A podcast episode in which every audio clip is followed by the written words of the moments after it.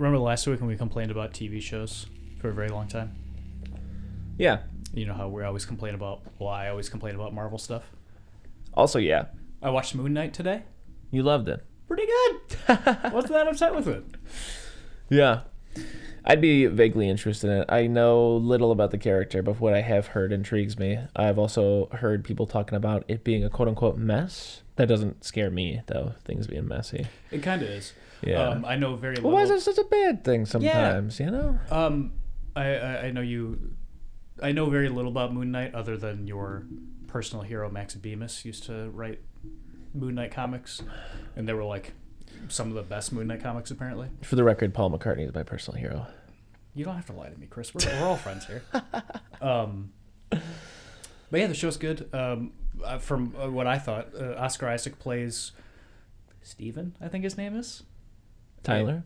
Steven Tyler, and he sleepwalks and just wakes up in random places. You don't see that at the beginning of the show. You see him wake up in his bed, and he's got himself chained by the ankle to the bed. And he undoes that, and then there's like a ring of sand around the bed, and he makes sure he hasn't stepped anywhere. And he goes to the door, and he's got tape on it. He makes sure the tape hasn't been moved. And he's like, "Cool, didn't sleepwalk last night." And then like things start happening to to him during the day that kind of make it seem like he has been sleepwalking and doesn't know it. Like a girl at work is like, "Are we still on f- tomorrow? You know, seven o'clock, best steak in the in the in the city or whatever." And he's like, "Yeah, yeah, yeah, yeah, definitely, definitely, definitely." And someone else comes up to him. They're like, "Are you making a move on her?" And he's like, "I guess." And they're like, "What's a vegan gonna do at the best steak restaurant?" He's like, "I don't know. Have a salad, bread, something. I don't know. He's vegan? I guess." Hell yeah. Hell yeah! And then he uh, just wakes up in the middle of a, field, of a field somewhere, and his mouth is full of blood. He's like, "Oh, what's going on?" And he looks up at a building, and there's a guy up there, and people start shooting at him, and he's got to run and stuff like that. And there's just this big chase action scene. Yeah. But every time it starts to get actiony, he passes out and then wakes up after the action's done. Yeah. So there's no action in this first episode. Interesting. Basically, he just wakes up afterwards, and he's got a gun in his hand. He's like, "Uh, uh, uh." It's great. I That's love fun. it. I think it was a lot of fun. Yeah. Uh, I think podcast rule number one though is you're not allowed to just give a synopsis of another piece of media. Yeah, no, I was thinking about that uh, in the middle of talking about it. Um, we can cut that. It's we fine. can. Hey, Uh, how about we actually write out like a podcast rule board? That could be a fun little bit of prop. I feel like it could be very hurtful, but yeah, I think it'd be fun. Rule number two: no more jokes about Nick's hair. uh, yeah, no, I like that. We we can invest in a second whiteboard, I guess. Yeah. Yeah. Whiteboard this bitch out. Our, white, our I think our whiteboard's a little bit too small. Yeah, honest. for sure. Yeah. Yeah. Also, you wrote "Only God Forgives," i.e., the movie. I wrote "Only Mom Forgets," and then you wrote "Only Grandma Forgets," which was sad because your grandma does forget Yeah, she does. medically. She's I, I thought you wrote only mom forgives, and then I was like, only grandma forgets would be very funny, and then I was like, I oh, know. you already wrote forgets. I almost wrote it, but I was like, that might be a little too rugged. But perhaps I, was should have. Um, we can get a whiteboard and put it right there where that dream catcher is, and we can put the dream catcher somewhere else. Yeah, like above my bed. Stop all these nightmares. Yeah. Just been having awful nightmares. I'm having no dreams, and it's really close to my room, so that might be why. No, I'm not having nightmares, but I did have a dream the other night. It's about to be the most interesting thing you've heard all day. That I had a like scrawny, like cat-sized human that was still like in my mind a pet. Okay. And I remember being in the bathroom, kneeling down, looking at this little fucker who just loved me. He had nothing but love in his eyes. And I was noticing that he was almost enunciating the way humans do.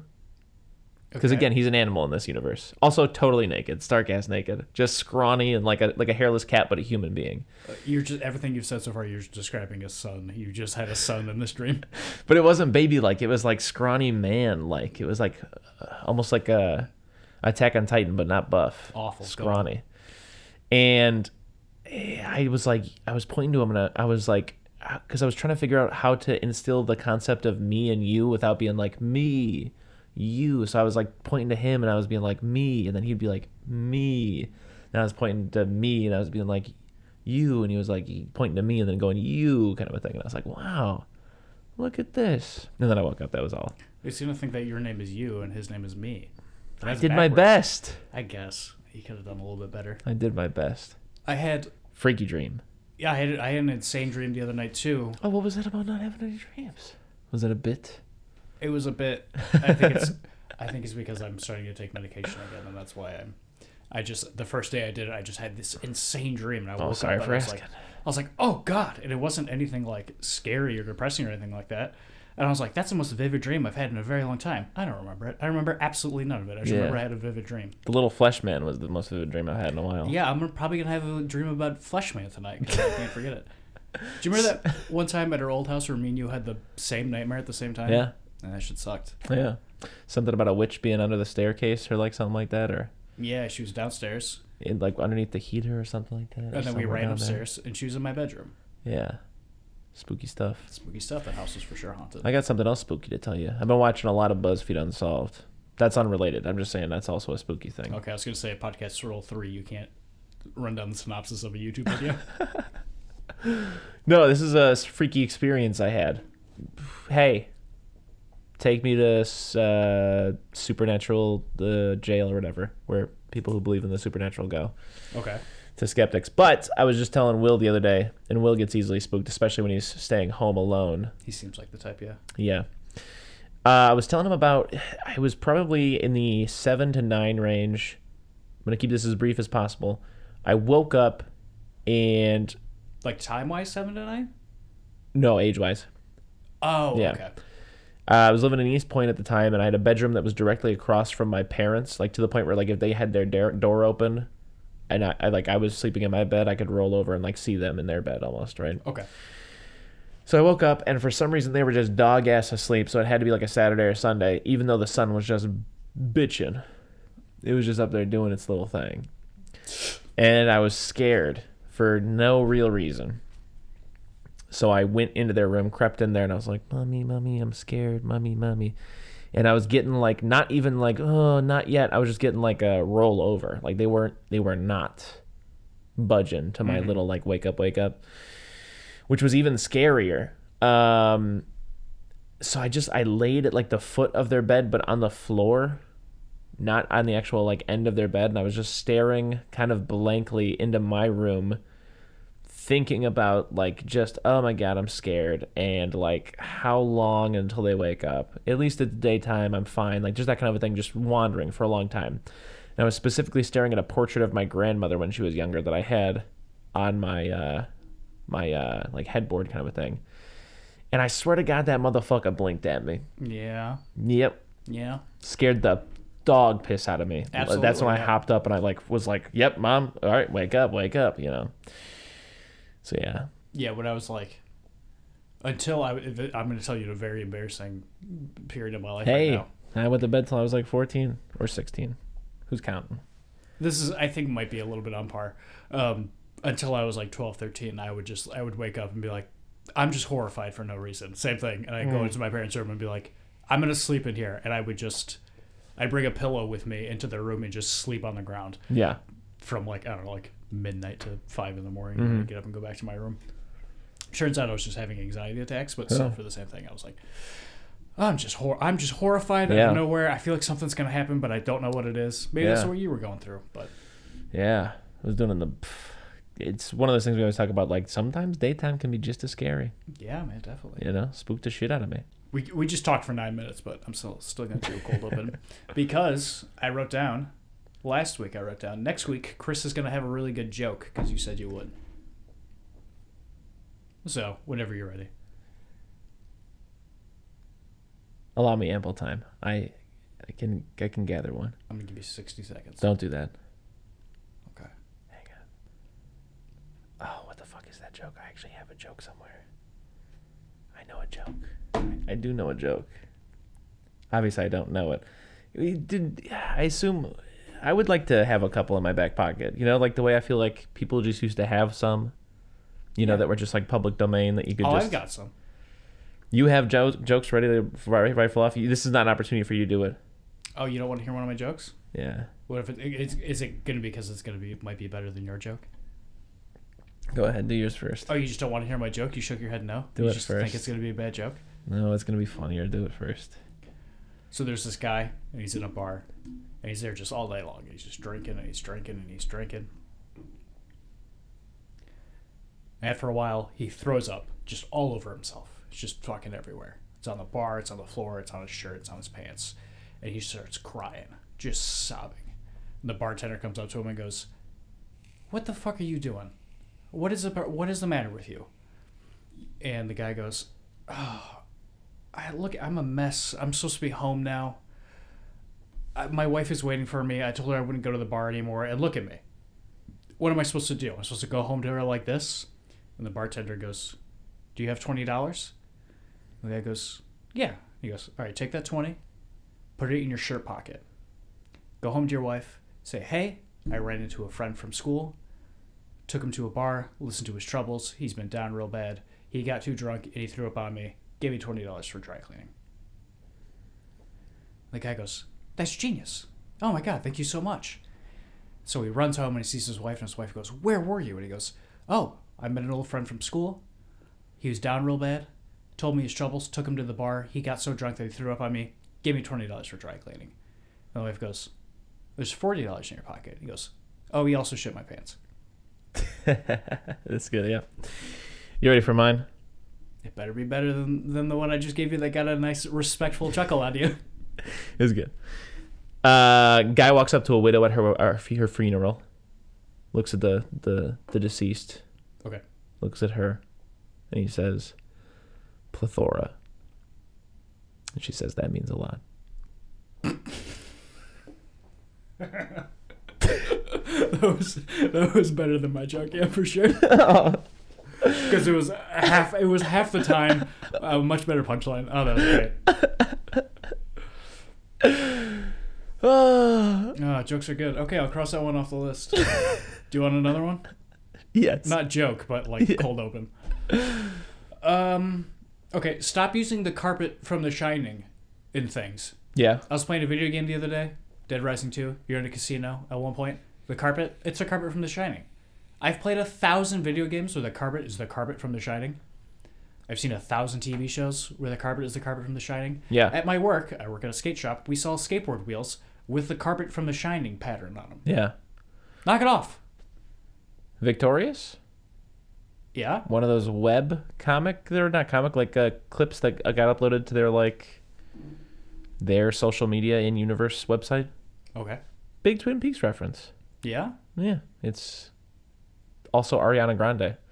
It's just like some smooth like doom, like playing in the background, and her saying something like, "I like to talk backwards" or something. Then it starts playing her dialogue in reverse, kind of a thing, just the same way that would happen in the White Lodge or the Black Lodge, you know. So Okay, I get yeah, that. I can't remember exactly what happens. I'm sure it's some other stuff, but there you go. It's a little fun fact for you.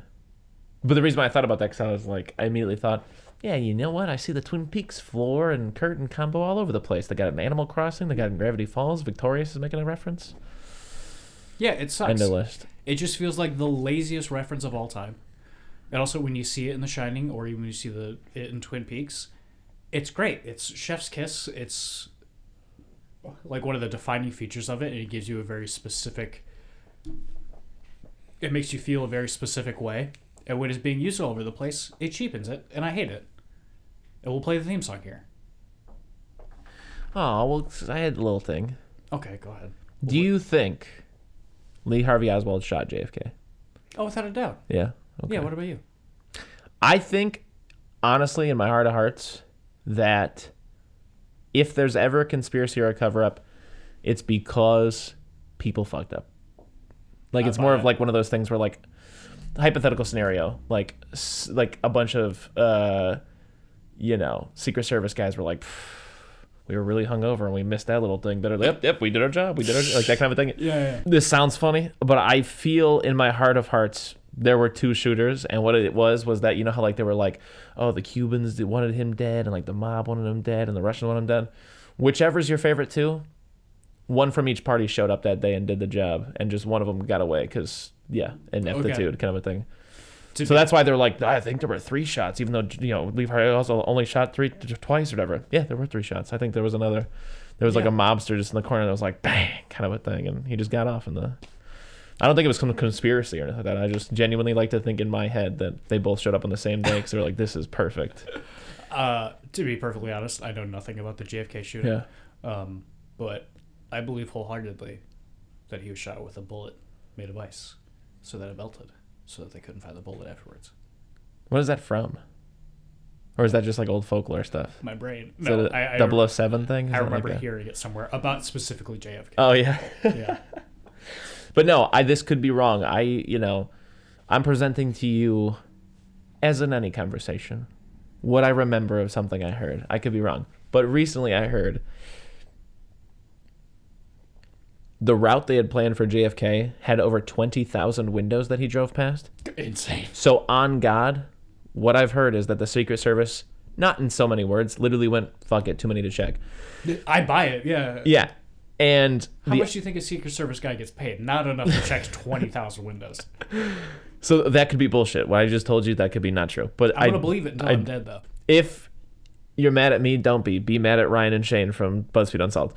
But the other thing is, uh, apparently, Lee Harvey Oswald was on the watch list for the uh, local FBI, but the Secret Service did not inform the FBI of the route, which literally that building that he shot JFK from is the j- place that he worked. So had they told the local FBI office, the FBI office would be, well, you should know that a guy that we're keeping an eye on works at a building you're going to pass kind of a thing. So it's actually, from my understanding, seen as a big like um, kind of bureaucratic like hiccup. Like it's actually kind of a blemish Yeah. in a sense because because there were two separate agencies not working together. Lee Harvey Oswald got to shoot the president, That's basically. that's insane luck for I I, Yeah. I love picturing Lee Harvey Oswald at work reading a newspaper and being like, "Oh shit. Did you hear that JFK's coming to town?" And then being like, "Yeah, he's passing by on the 5th Street." He's coming right through that. Part, he's, yeah. he's, he's like, "Right there? Out this window right here?" Like, "Yeah, definitely." He's like, "Oh, yeah. cool." Yeah. Cool, cool, cool. The other aspect of that that's crazy to me is like, I'm not so indoctrinated into an uh, Americana that I would be. Hey, I could be wrong. I think Jack Ruby was like what a bartender. Okay. I just imagine him cleaning a glass, hearing that the president's been shot. He cries a manly cry, very upset. He's looking on the news and he's like, "Oh yeah, down at the cou- courthouse today, they're arraigning that bastard." And he's like, "That's two blocks away. I'm gonna shoot that bastard," because he killed the president, kind of a thing. Yeah. Jack Ruby just was so upset that the president had been shot that he just showed up and bang bang right into Lee Harvey Oswald's bel- belly. That's crazy to me. He, he sees the news and then he drops the glass and then he sprints the two blocks away to Yeah. the courthouse. Yeah, the, I'm sure you've seen the famous picture of him like literally a foot away, just planting two into Lee Harvey Oswald's Yeah. belly, and uh, that's just a, such a striking image to me. It's always been like just that idea that damn, like, yeah, just crazy. Because like I feel like there had to be plenty of people, not just like in terms of like general America, but uh, even close to the case. Like imagine, I don't know, like you're like, damn, we're about to put, we're about to go through this whole legal process. We got to figure out, you know, it's the modern day. How do we try someone for like assassination? What does that look like? What's the legal precedent? You're, you know, you're booking this guy, and then just some drunk 54 year old comes on. He's like, bang, bang, and you're like, I mean, yeah, but also we had like due process to go through. Like, you know what I mean? Like Yeah, a yeah, yeah. job half finished kind of a thing. Because I was thinking about this also. and you're the Secret Service, like, man, this didn't have- cleaned itself up. I didn't have to. I didn't have to sit in court. I didn't have to check any windows. This is just the best week of my life. That's the cover up. Him just being like, "Holy shit! Look at this, just resolving itself." But uh, no, the other thing that's crazy to me is uh, that afterwards, uh, Lyndon Johnson put together the committee that like looked into the whole thing or whatever. You know, like the window and like could someone shoot from there? I don't know how long they worked on that committee, but damn.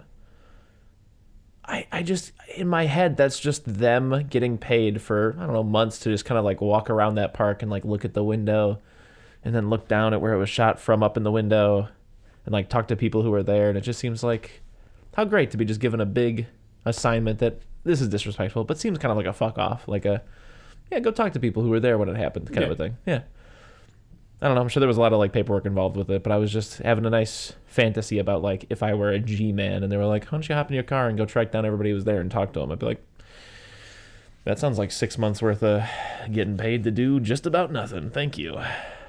I don't know. Just like not having to check the window or or arrest Harvey Oswald. Oh, they arrested him. yeah, Uh, Akin to the carpet from The Shining. yeah. Oh yeah, sorry, I really bogarted your thing. No, you're fine. Stop making a reveal in your movie that your character from the 50s Yeah. is the one that shot JFK. I feel like I've seen that a hundred times, and I hate it every time it happens. Yeah. All right, play the theme song here. Okay. 20 minutes in.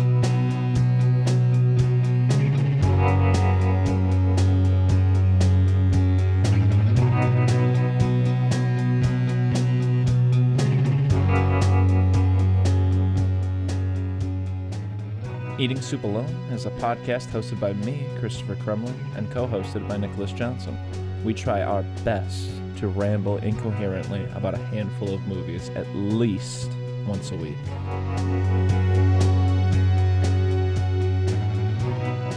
That which one we're talking about first? Hey, Chris, what's the difference between a lima bean and a chickpea? About two hundred dollars. All right, well, you got me. Uh, I don't pay $200 to have a lima bean on me. Ha ha ha. Yeah. But I'm tissed. yeah. Um.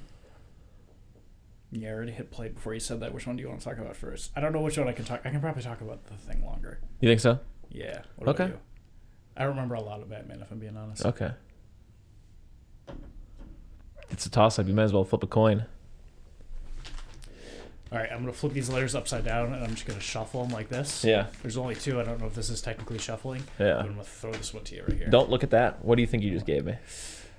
I remembered how they looked when I folded them, or when, how they were folded when they were sent to us. Um, so I know which one you have right now. What is it? I think it's Batman. You're wrong. No kidding. It is. Okay. we watched Batman Returns. One day I hope it, I opened this and there's like a trinket in there too or something. Well, uh, we'll put that out to our listeners, and hopefully they send us a mail with crickets. Batman Returns. Horny, horny, Batman horny. Catwoman horny. Penguin horny. Tim Burton horny. Tim Burton horny. Side note, I listened to Pinkerton today and goddamn if that ain't the horniest album that was ever written. Yeah, I don't think I've ever listened to Pinkerton all the way through. It's the Batman Returns of album. Just real quick. Okay. Uh, unprecedented behavior, but in the middle of it, we're going to go on a huge tangent real quick. I don't know how fruitful this is going to be. Isn't the whole album about him having sex with his teenage Japanese girlfriend? I don't know about that. But first one, tired of sex. Yeah. It's a whole song about how he's having too much sex. He's tired of sex. Why can't I be making love? Yeah, with his teenage Japanese girlfriend. Next one, get you. A whole song about obviously get you. You know. Yeah, get his teenage Japanese girlfriend. Uh, no, that no, you know, no other one. No, there is no other one. Yada yada There's yada. There's no other teenage Japanese girlfriend Yeah. for Rivers Cuomo. There's another one called Why Bother? Why Bother? It's going to hurt me. It's going to kill when you desert me. Uh, Across the Sea. Here's the second horniest song. Those other ones in the middle, they weren't that horny that I can remember offhand. Uh, but Across the Sea is a song about a letter he'd gotten from Japan where a girl had asked him a bunch of questions and stuff like that. And he just wrote this hypothetical song to her. And it's horny. It's horny. Um, oh my god, I hate my fucking phone. Yeah, your phone's like 100 years old. So. Yeah. You are 18 year old girl. You live in small city of Japan. You hear me on the radio about one year ago and you wanted to know all about me, about my hobbies, my favorite food, and my birthday. Why are you so far from me? I need help and you're away across the sea. I could never touch you. I think it would be wrong. I've got your letter. You've got my song. Uh, they don't make stationery like this where I'm from, from, so fragile, so refined. So I sniff and lick your envelope and fall to pieces every time. I wonder what clothes you wear to school. I wonder how you decorate your room. I wonder how you touch yourself and curse myself for being across the sea. Just stuff like that. So I was right. Also, this is unprecedented. I don't know what to do about this. There's a cat on me. The Good Life, maybe the least horny song, but I could look through the lyrics and I'm sure I could find one. Uh, but it's just, you know, got to get back to the good life, yada, yada, yada. There's the one called Pink Triangle, which is famously about him falling in love with a girl who ended up being a lesbian. Uh, there's a line where he says, Everyone's a little queer. I just wish that she could be a little straight. Um, Fallen for You, obvious. Butterfly, I don't remember offhand. El Scorcho, though, real quick. I want to talk about that one. That's the one that starts with a goddamn you half Japanese girls do it to me every time. You know? So I was right, right? Yeah. Yeah, okay. Cool. But that one has a very fun lyric in it. Also, horniest album. Really listen to it. It's horny. I probably won't. Um, there's a line in there where he says, "Watching grunge leg drop New Jack through a press table." That's about our boy New Jack. It's specifically Ooh. talk. It's specifically talking about ECW and ECW. Uh, two of the biggest uh, tag teams were the Public Enemies and the Gangstas. And the Public Enemies, I don't remember both members, but one of them, his name is Johnny Grunge. Hence, watching Grunge leg drop New Jack through a press table. So it's talking about you know a tag team match between the Public Enemies and the Gangstas, where Johnny Grunge leg drops uh, New Jack through a press table. And actually, I think when I was looking at the lyric on like Genius or whatever, it actually had the actual specific date when that match was aired or whatever. Crazier than that. Rivers Cuomo's going to Harvard while this is happening. Yeah. And um, yeah, that was apparently a line that he had uh, asked uh, his um, one of his classmates if he could use because he was like peer reviewing their paper and he was like, I like that line. I, can I use that kind of a thing? And was given the green light. And so that's one of two lines on Pinkerton on the liner notes of the album that show up in quotations because he's technically quoting someone else, kind of a thing. So Interesting. Rest in peace, New Jack. yeah, rest in peace, New Jack. Yeah, yeah. Anyways, oh yeah, four years after the release of the mega blockbuster Batman, Tim Burton released Batman Returns, and Batman Returns, but not for that long. Instead of seeing the Cape Crusader fight crime, this movie movie movie. This movie focuses more on the Rogues Gallery, his horny, horny Rogues Gallery. Four out of ten. Uh, Chris, what's your uh, experience with uh, Batman Returns? growing up, uh, this was huge for me. The Tim Burton movies were huge for me. Batman Forever, Batman Robin, Batman and Robin. Those all those were all huge for me. I, I actually texted my sister midway through because I was like, eh, when Catwoman comes home and she's like, "Honey, I'm home." Oh wait, that's right, I'm not married. I was like, that was like a big meme for us, right? Like we said that shit all the time growing up, and she was like, "Oh yeah," like me and her thought that was hilarious.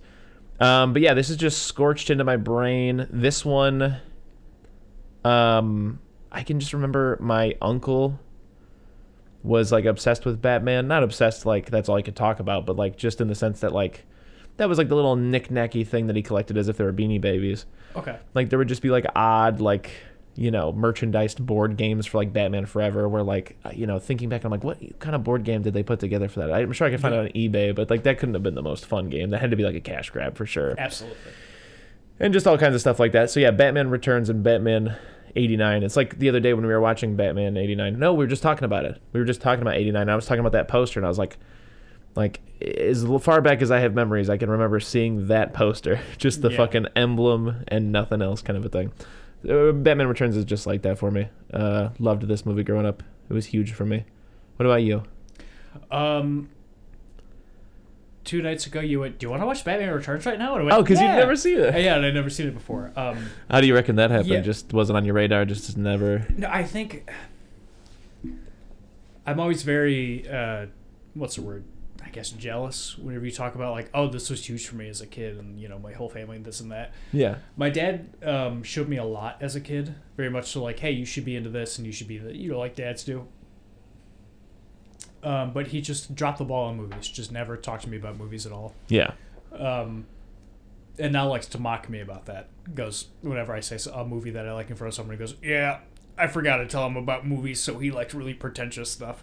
uh, my dad doesn't sound anything like that. Um, and so yeah, my my my history with like these older Batman movies were I caught them when they were on TV.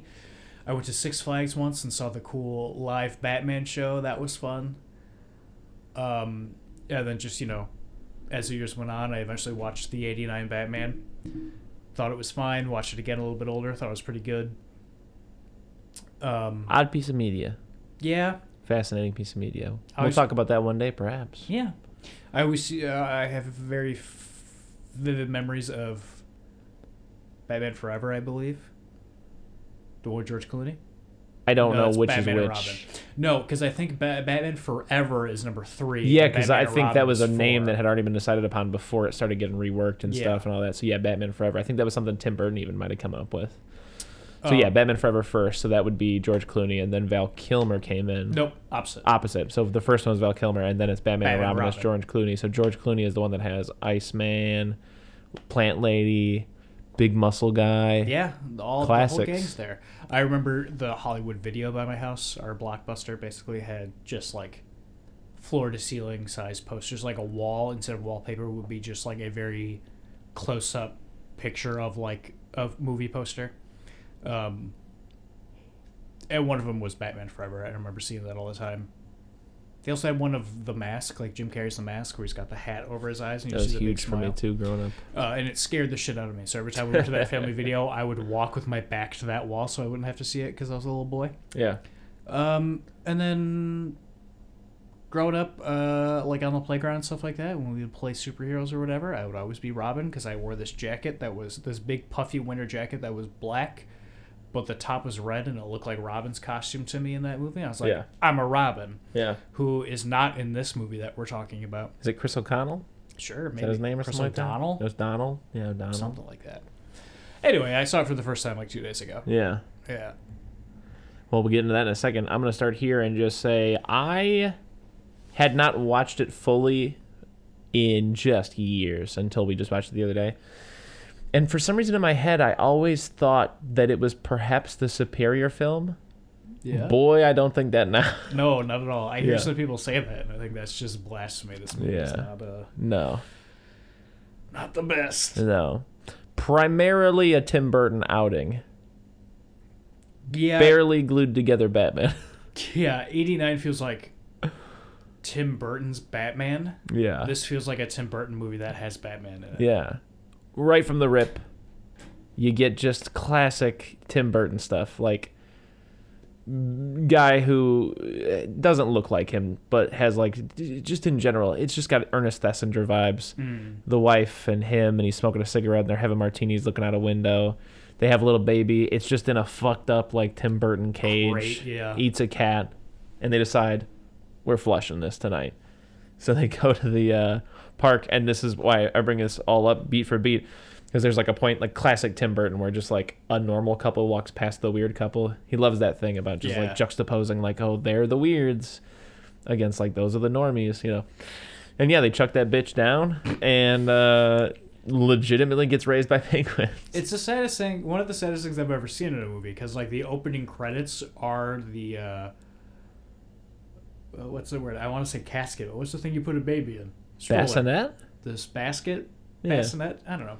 The thing you put a baby in. Yeah. Just that floating through the sewers. Oh yeah. while the opening credits go and just at first I was like okay but it goes on for a while and after seeing it for a while I was like oh, this is the saddest thing maybe I've ever seen I will say I love Batman during winter.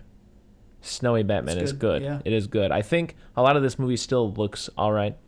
Looks pretty good. yeah we, we were talking about it a little bit while we were watching it um, like a like a kind of gross dark for lack of a better term Tim Burton Christmas Uh-huh. is my ideal Christmas It's pretty good. yeah Um, this movie also one of the, the the few strengths it has, in my opinion, is like this is basically what would end up being some of the most successful episodes of the animated series, which has been coined. I don't know if it was just by a YouTube reviewer that I watched one time, but I've always heard the the villain reformed story, i.e., there are just episodes of uh, the animated series where uh, Poison Ivy, Two Face, I think even the Penguin start of the story is that they're released from prison or whatever it is. Batman's like, ah, you're up to weird stuff. And they're like, honest, I'm going straight. And depending on the episode, either they are going straight or they're just concealing that they're going straight. And by the end of it, either things don't go their way, so they revert back to being evil, or they uh, were being evil the whole time and Batman finally figures it out. They end up back in jail. That's kind of the Penguin's arc in this. I mean, he goes up. Uh, it is basically, yeah, because he goes up under a ruse, but he tries to play it off like, I just want to find my family, right? And so that's the biggest thing is that I think that coupled with the wintertime Batman, one of the episodes I feel like I saw it too many times growing up with the animated series is there's an episode where like Christmas night the Joker's doing some fucked up shit and Batman and Robin have to drive around while it's snowing and figure out how to stop the Joker. So it just gives me big animated series vibes. Other than that, this movie is too horny.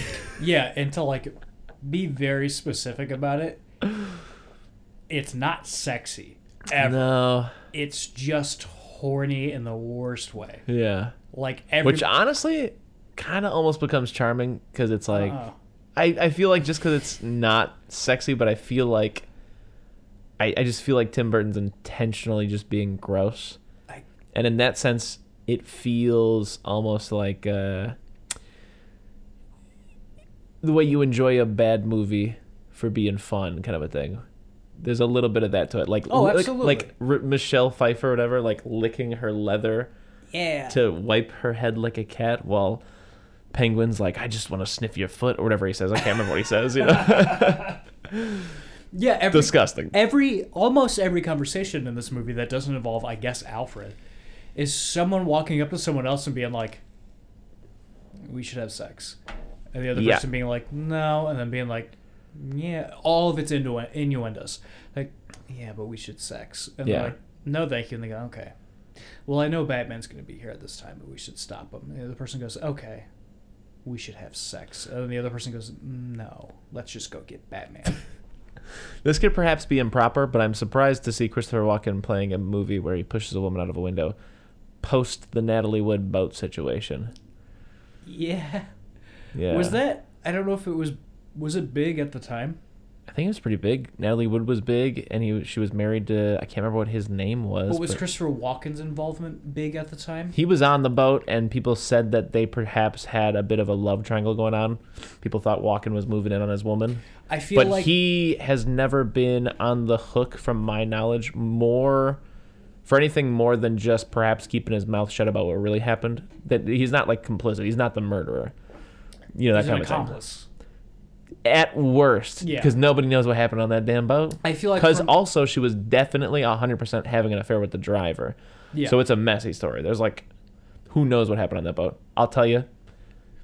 Her husband pushed her into the water, obviously. yeah, You know, like, I feel like I could, I could definitely be wrong. Um, I think both of us are probably very wrong on this. Yeah. where um, we were not even uh, born yet. our parents were just like smoking cigarettes behind middle school while this was happening. Um, I feel like it wasn't revealed that Christopher Walken was involved until like a book came out that somebody Okay. wrote. I don't know. that could be true, but either way, it just seems like uh, it seems a little. This is obviously turned up to 12. But it just seems like one of those things where like you wouldn't want to draw your attention to yourself like that the same way that OJ shouldn't write a book called If I Did It. Like, Yeah. Oh, y- f- about that, yeah. the book. I remember reading somewhere. Have you seen the cover for that book? Doesn't it just say If I Did It in big black red letters? It says in big red letters, "I did it," and "if" is very small Oh, middle yeah. because. Um, who's the woman he murdered? Her name was uh God, hang on one second. Um OJ Simpson murdered his wife. Fuck. We'll turn the Nicole. Nicole Brown. Nicole Brown. Yeah. I believe Nicole Brown, or the other guy that was murdered there. One of their parents bought the rights to the book Yes. before it came out, and they designed the title, Yeah. designed the covering. Yes. So cool. The coolest thing you could do. Yeah. Side note, we can cut this. Did you see that tweet from Ice T where he was like, I was robbed at the gas station the other day? So so corny. Yeah. It's so funny though. like when he's like, I lost all my money. I told the cops who uh, the cops asked me who did it. I said pump number nine. he got me. He had me like all the way through until I the know. end. I was like, "Oh, is Ice T a narc now? I didn't know that." Yeah, pretty funny. Anyways, What do you think about Christopher Walken in this movie? Um, I think Christopher Walken is like Nicolas Cage. Uh, I like Christopher Walken for what Christopher Walken's doing, not necessarily for him in the larger context of the film. So I, I'm just, I think Christopher Walken's doing what he does. It's good. I, I I, like feel him. like he's barely awake in this movie. that could be fair, but I feel like just uh, there's just something about his manner of speaking and the way he carries himself that's like, you can laugh to the bank if you want. Have you I seen just like to see you. Have you seen Catch Me If You Can? No, It's a great. that's the one with Leo where he's like a conman, right? Yeah, it's Yeah. based on a real guy. Um, Yeah. It's a great movie. Um, I highly recommend it. I haven't seen it in years. But it was one of those movies that just like whenever it came on TV, I'd be like, "Oh, I'll watch this for a second. and then I'm like, "Oh fuck, I just spent two hours watching this whole movie." Yeah. But his dad is played by Christopher Walken, and I love in that movie that he plays Christopher Walken's son, and doesn't go, "Hey, I'm Christopher Walken's son," because the guy that plays Christopher Walken's son in this Yeah. movie does a Christopher Walken impression for n- no goddamn reason. Yeah. He's in this movie for I think a total of 90 seconds. Mm-hmm. And every time he comes in he goes, "As good as I'm doing it right now, hey, Dad, we got to get out of here." Yeah. This is something that's always struck me about Batman movies. Uh, I don't think you need to devote any screen time to it. I really don't. It's a waste of time. But I always find it odd that, like, in this movie, uh, like, just for example, nobody ever goes, like, geez, what a bunch of weirdos. We just had that Joker thing going on, and now we got this Penguin thing going on. Like, they almost feel episodic like the comics do, which is good in its own right, but it's always just weird to me that, like, it's always just struck me as weird. Just weird that they don't just go, like, just something. Like, I don't know. Just a little something Yeah, I think just the littlest something. Like I said, it's it's a waste of time. You don't need to do it in your movie, but it's always yeah. pegged me in my head where I don't know. I think this movie, in my opinion, is a little, in my opinion, Not canonical. is a little too wacky. Yeah.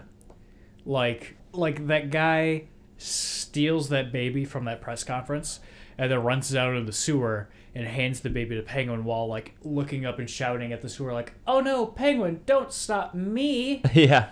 And then the Penguin comes up out of the sewer On a giant duck. on a giant duck. Yeah. And I baby. have to imagine somebody working on this movie went, Aren't you afraid that him coming out like the duck is going to be.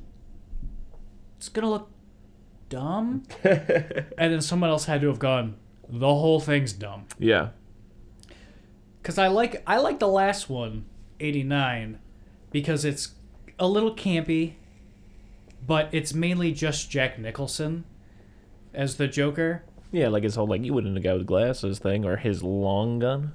Yeah, and that stuff just feels like a nice little like almost homage, I Yeah. guess. There's But- still some panache to it. It still seems like a swagged out thing for him to be like, I need a revolver, but the longest one you sell. That's it. That's absolutely it more than what I'm saying. It just feels like a because it feels like it comes out of nowhere. Yeah. And it's like, oh, that's so good. But in this, the penguin is just always riding on a big mechanical duck boat Yeah. or is surrounded by an army of Just Tim Burton ites, like the, the- his goons, are odd to me. They're just wearing like striped sleeves and they have like big skull heads. well, they're carnies, I guess. I guess it's odd. It's I- just a little odd. I do like more so the the Joker just having his gang guys be like, "Hey, I look like a clown now. You guys all need. I made you guys jackets. Yeah, just come with me." yeah, that's pretty good. That is really good. Yeah. Um, so Selina Kyle works for Max Shreck, gets pushed out the window because she knows too much, uh, and then I kind of I'm fine with the idea that she's a weird like zombie style The Crow female character. Before we basically. get to her uh, fully Catwoman thing, yeah, why is this a, a, a trope in comic book movies? It happened. I think the last time it happened was Wonder Woman 1984. This person who's like, mm, "Geez, I'm a dork because my hair's a mess." yeah, and I wear glasses. It's it's Michelle Pfeiffer, it's Uma Thurman, Yeah. it is Kristen Wiig, and it is Jim Carrey. yeah. And they come back as their superhero. I mean, like, yeah. I think it's Now a- that I'm not wearing glasses to have messy hair, people Yeah. can understand and see that I'm one of the best looking people of all time. yeah because it's an extension of that whole like nerd makeover thing, right? Yeah, but uh, what I'm saying is Michelle Pfeiffer with messy hair and glasses. Yeah, uh, still just a ten out of ten, just great. Like I, I, it just doesn't, it doesn't work, and it's just. I guess this one's the first one to do it. I guess so. I guess, I guess, I guess. Um, I think it works. Yeah, no, I, I, I, I don't know. Yeah, this one works fine-ish. I don't know. It's, I don't know. Yeah, I don't know. I don't. I don't know. I don't know. I don't know. I think she's great. Anyway, Yeah, Pro. I also think she does great as Catwoman, especially. But Oh, yeah. even, but even as Selina Kyle, I definitely like her doing the whole thing where she like comes home and she's like, "Honey, I'm home. Oh, that's right. I live alone." Just like the way she talks to herself. She talks to herself very naturally in this film. I do I like, like when it. she comes back and she's Catwoman. She's like, "Honey, I'm home." No, that's right. Alone. Also, us talking about it being horny yeah. and not sexy at all. I don't know why. When she's on top of Batman and she licks him from like bottom of the chin and then she licks the bat nose. Yeah. That's sexy to me. We can cut that. We should definitely cut that. But I don't know. Every time I see that, because I see it online all the time, I'm like, whew, boy, I'm fanning myself. I'm pantomiming. That is locked myself. in. There's no way that's getting Uh, cut. Uh, yeah, that latex suit she's getting uh, in. Obviously, just looking at it, you can tell that it is almost. Impossible that she got into it. Then apparently, yeah, they would shoot for like 12 or 14 hours at a time, and the only time she had the chance to go to the bathroom was on her like 30 minute lunch break during shooting because it was uh, literally it was two bitches to take off. It's got to be. She probably had to lose like at least 10, 15 pounds of just water weight. Yeah, there's no way she was properly hydrated. Like I thing. like um, in superhero movies, like all of them, I think. And like nowadays, you know how you see, like, it'll be a Captain America movie, and just a movie be going on, and then halfway through it, someone walks in on him, and he's just like, "Oh, I'm just getting changed," and he just has pants on, and you see him just crazy ripped. They shoot that day one, and he hasn't had water for three days, so he's dehydrated, and his skin is just cellophane over all of his muscles.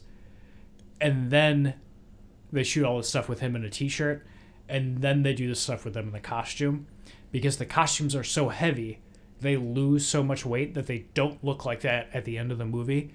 So I cannot imagine a 1992 leather suit what that would do to your body 12 Yeah. 14 hours a day Well, that's also a gross thing because in like bodybuilding and like UFC and boxing, they all they all do that kind of a thing to like make weight on like weigh-in days and stuff. They'll like not have water yeah just like all day for like you know like two days straight kind of a thing. could you imagine being Hugh Jack? Disgusting. yeah awful I hate the idea of being that dehydrated. yeah Like, what do you have to have an IV after that before you fight later tonight? yeah Like, that's crazy. could you imagine being Hugh Jackman that guy never gets a costume he's just in a tank top the entire time that poor guy But yeah, so uh, how do you feel about Danny DeVito as the Penguin?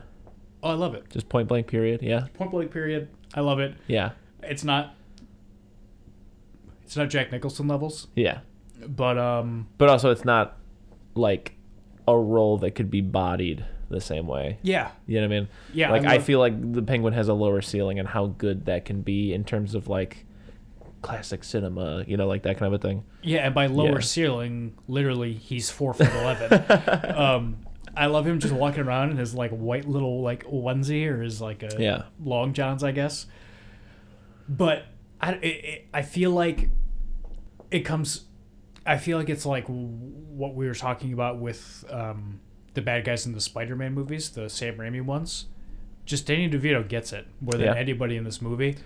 Um, I keep wanting to say even sharks need water. Yeah, yeah, he's just great. Like, Yes. uh, but he is too wacky. But like, if if you take just his scenes by themselves, just the tone of what he's doing and what's happening is just great. And then nothing in the movie I feel like is at that level that he is.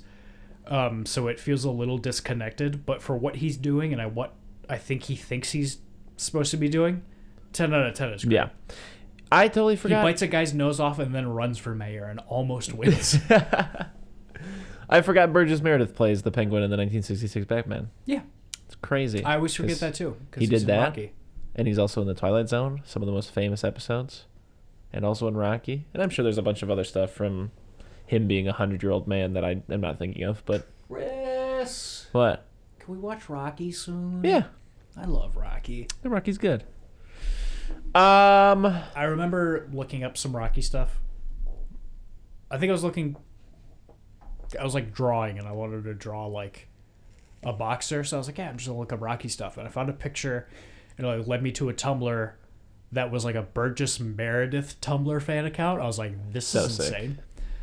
And there I used to be so on Reddit, the subreddit for user based porn is Gone Wild. But then there used to be another subreddit called Gone Wilder. and It was just pictures of Gene Wilder. That's very funny. Yeah. Um, but this Tumblr account was just run by uh, Burgess Meredith's like great niece or something like that, which I That's thought was very cute. Like Yeah. 14 years old, just be like, here's a bunch of pictures of my great uncle in movies. Yeah.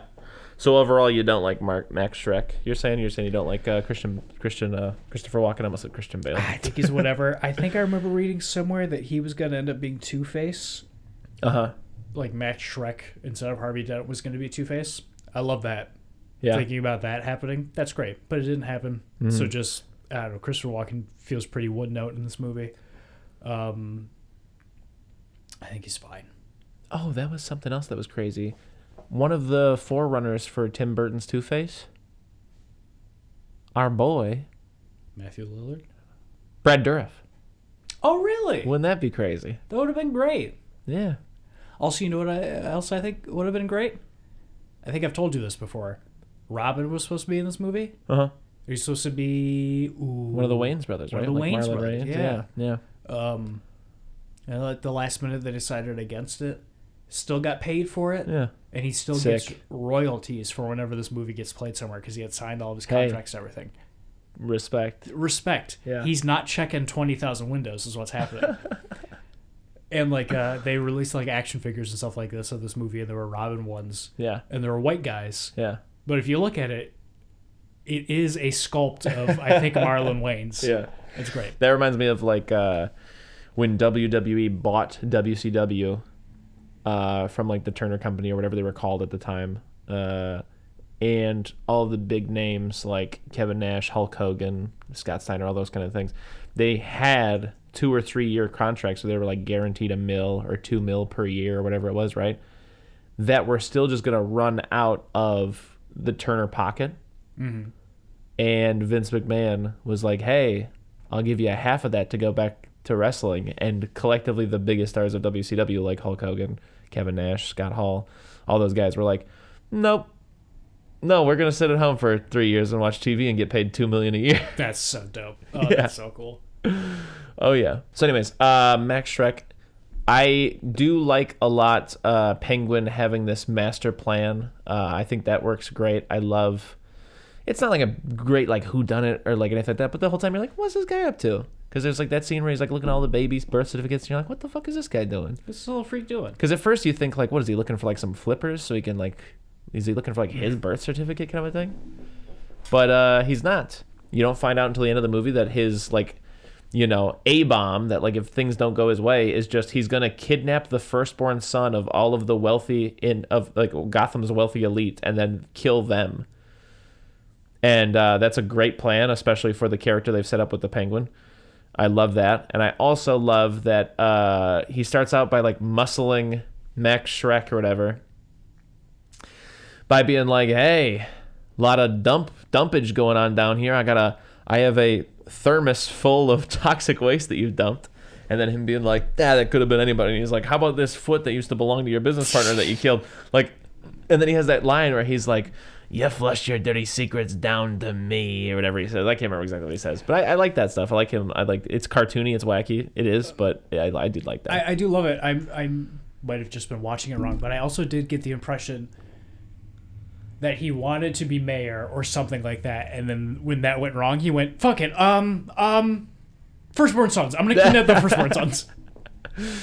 what the fuck else is going on in this? There's He drives a little uh a little Batmobile to control the real Batmobile. yeah. Oh wow, It yeah, I looks like forgot about that. It's a coin operated little guy. yeah, like you see at a grocery store. I Yeah, that was insane. That felt he had to get somebody to make that. that felt very odd. It was a very odd scene.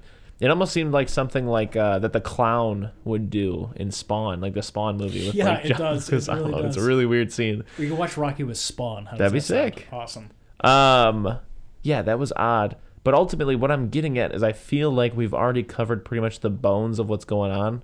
There's some scene to scene stuff that we can definitely delve into. But that's crazy that the rest of it kind of boils down to just two characters doing a will they, won't they about sex, where each of them flip their position on whether or not they will, like from just line of dialogue to line of dialogue. Um, yeah, how do uh, Catwoman and Penguin link up at a certain point? Then they have some sex dialogue. It's just black leather horny the whole time. Oh yeah, I do really like. I'd say, I'm gonna. I'm gonna say things I like about this movie. Okay. I love when it starts out a little funny. Bruce Wayne is sitting in a dark room with his hand, with his head in his hand, on his chin, just thinking, and then the bat signal goes off, and it bounces off a bunch of mirrors Yeah. that shoot directly into Wayne Manor. It's like, oh, all of that was awful. Yeah. The And mirror then- thing is very Tim Burton. And then it shines right into the room and he stands up and looks at it and it's just this beautiful shot of michael keaton with the bat signal.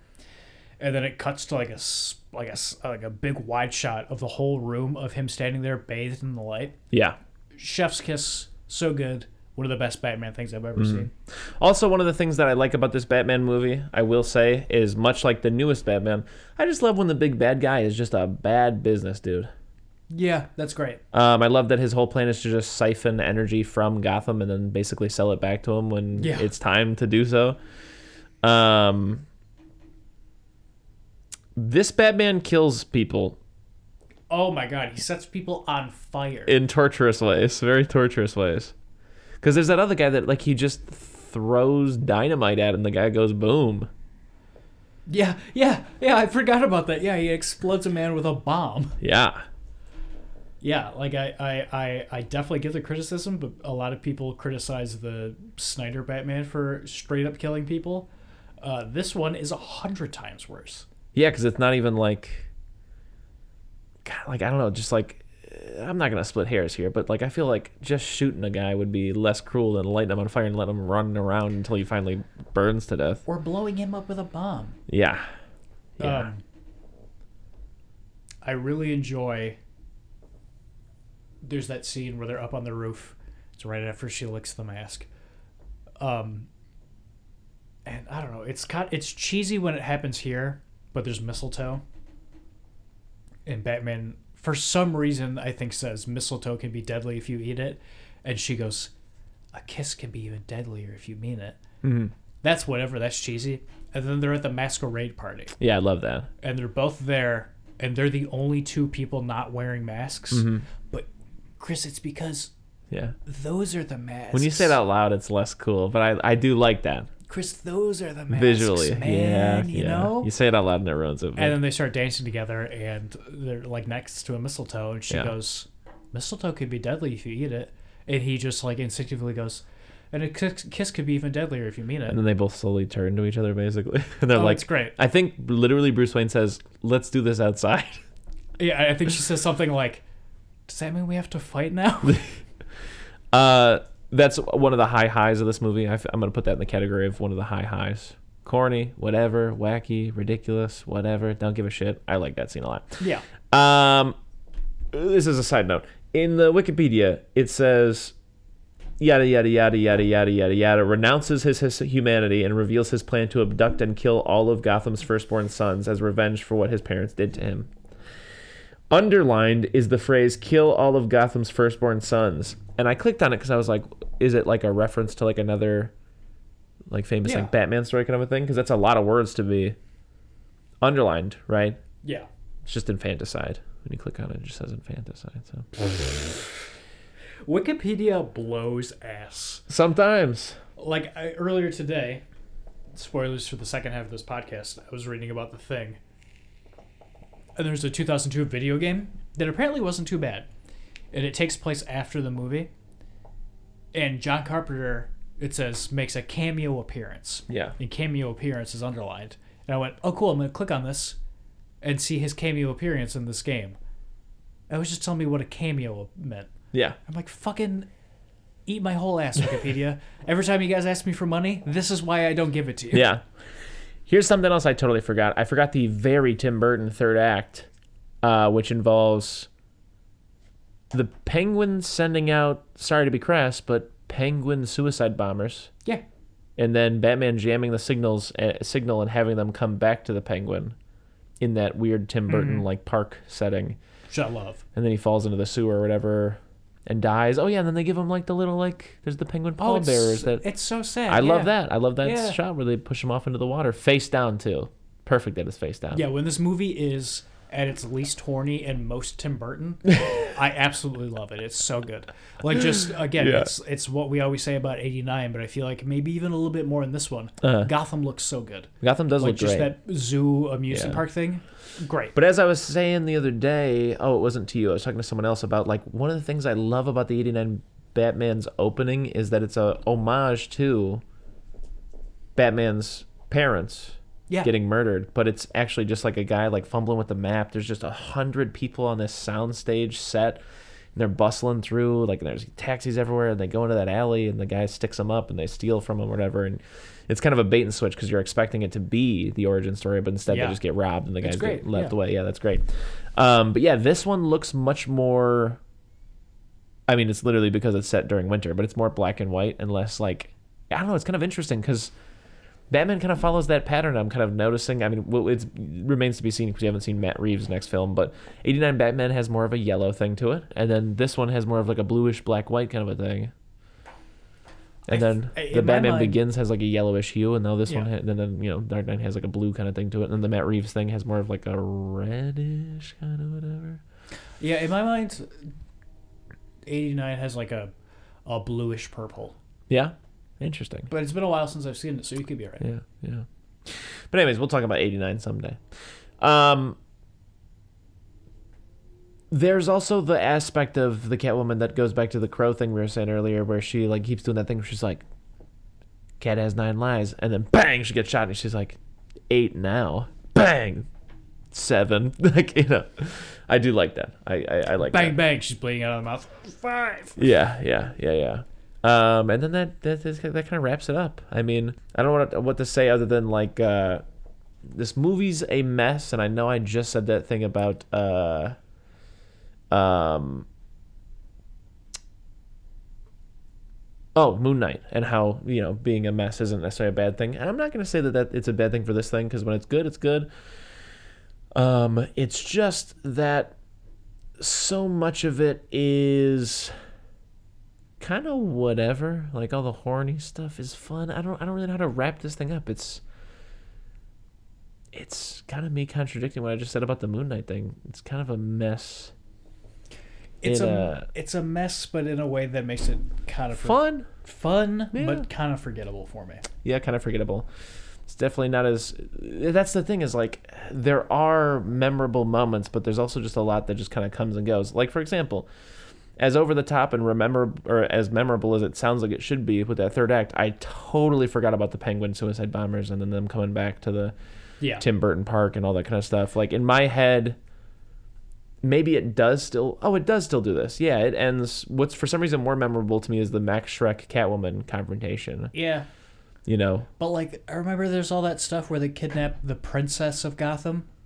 Not really, but that's kind of ringing a bell. Yeah, they like Yeah, swap like a- her out so that they Yeah. can push her off the And Building- frame oh, and frame for it. Batman, yeah. It's very strange. which is classic Batman stuff, but also it just happened. It wasn't like like I felt like that got dropped because like usually when you're doing a Batman story and that happens, then now Gotham is also after Batman, but they never do the Gotham is off, off- Yeah. also after Batman thing. And like he like controls the Batmobile and tries to run people over so people think Batman did it. And then they just kind of immediately forget about it. Yeah, A fun theory that I've heard, it's again a theory that holds no water. It's not actually what anybody was doing, but I guess it makes the next ones more fun. Is if you imagine in this one, he stops being Batman and everybody knows that Bruce Wayne is Batman. And so Batman and Robin and Batman Forever are movies set in this universe. oh that is fun. Yeah. That is fun. So yeah, ultimately this thing for me, I'm probably giving it like six range, but more of like a C. I'm gonna give this a D plus. Yeah, I was thinking C minus, but I was also thinking like perhaps I abandoned the plus and minus thing and just condensed the list into just A B C D E F. Why? I don't know. It just seems like it gets so hairy, like C minus, C, C plus, D plus. I don't know. But who knows? C minus. It's a C minus. I like pretending I'm a teacher and like whatever you get is the letter, and then if I feel a certain way about it, I Oh, just, you'll get a little extra, a little less. sting you with the D minus. But yeah. I want to give this a D. But there's things I like about it, so D plus. There you go. Yeah, Yeah. yeah. So should I have gone C plus then? It's up to you. You're the teacher. Yeah. I don't know. Batman looks good. Penguin arc is good. Catwoman arc is good. Max Shreck is good. It's just almost like scene to scene, it's so mucked up and just some weird shit. But that's not a bad thing. Like I don't know. That's the thing. Like it's not that it's just messy or just weird. I guess just some of it ends up falling flat, which is almost. I think there's almost this feels bad to say too because also I've praised other things for this, but I think the problem might have been.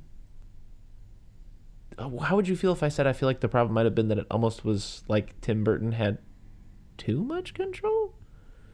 I feel like get- maybe some of the Tim Burton stuff could have been toned down. Like the duck thing. The duck thing had to be Yeah, a Tim Burton thing. Yeah. Like with the duck. absolutely. Yeah. I don't know. feel like he had a lot. I feel like he probably had a lot of control on '89, and then with this one, he was he, he pulled a, a Rob Zombie's Halloween too. It was like Yeah. I'm just gonna get weird with it. Yeah. For better or worse. For worse, I'd say. For worse overall. But there were some times where it was definitely better. Not better than 89. But maybe sometimes it was as good. Like I feel like the Selina Kyle reveal where they both realize each other in the ballroom. Great. Yeah. That's 89 level. I don't know. I just feel like a 89 in my memory is especially with Jack Nicholson Joker, you know, he was that mobster and then he got fucked over and he's like I'm just gonna fucking kind of uh, fuck everyone else over and wreak havoc and just take control. And This Batman's like- town needs an enema. Doesn't he say exactly, and Yeah. Batman's like, I gotta stop him. Yeah. And in this one, everyone's like, mm, I'm gonna do this, but then also this, and that's not gonna work. So I'm gonna do this, and then I'm gonna do this. And Yeah. Batman's like, um, s- s- knock it off, stop it, stop it. And then they're like, "Oh, we gotta kill Batman." And Batman uh, kind of shows up here and there. There's not a lot of Batman in this movie. Maybe that's my big problem with it. Yeah, I will say, aside from the infanticide, because this feels like an odd thing to say about infanticide, but uh, it feels like the stakes are a lot lower than the first one, which is odd. Yeah, Because usually they kinda Batman yeah, flips that. Usually the first one's lower stakes than the second one is. I, I'm saying usually as if I'm not talking about just the Dark Knight. yeah. Whatever, let's fucking wrap it up with this movie. I like it overall, but it's definitely not like. I would watch it again and I would tell someone they have to see it, but it would be one of those things where I'm saying, like, oh, you have to see Rob Zombie's Halloween 2, which we probably rated higher. Absolutely, I did. Yeah. Um, But to be fair, that's also because Rob Zombie did what the studio asked with the first one, but also did his own thing a little bit. And then with the second one, he was like, "Fuck all y'all. I'm just this is barely a Halloween movie." But in a if it ended up being for better, kind of, I don't know. you know what? I think It's a I'm gonna, case by case basis. I'm gonna change my rating. Oh, really? I'm gonna give this a solid C There you go. because I don't think it's good, but I don't think it's a waste of time. No, no, it's And not. I, there's definitely it's a lot of fun. I definitely recommend people watch it. yeah, So I'm gonna give it a C. yeah. You know what I watched the other day? What'd you watch the other day? I was gonna bring this up earlier, but I forgot to because we talked about JFK for 20 minutes. I watched *Malignant*. Mm-hmm. Highly recommend it. I forgot I told you about this the other day, but it's just great. We both love The Conjuring a lot. Yeah, Um, I think James Wan is a pretty good horror director. I think the first Saw is really, really good. Um, they just and got that Saw stank on them. Oh, it's so stinky. Yeah. I don't know. I still have just a bit of a like, "Ugh, I can't do the green bathroom look. Yeah. I don't know. There's something too stanky about that. One day I'll get over it. I'm not saying it's like a hard line forever kind of thing, but I'm still warming up to the idea. Of I get the- it. Yeah. This that one has stank. a has a Conjuring stink on it, Yeah. and like Insidious stink, where it's just that house. You know the house I'm talking Yeah. about.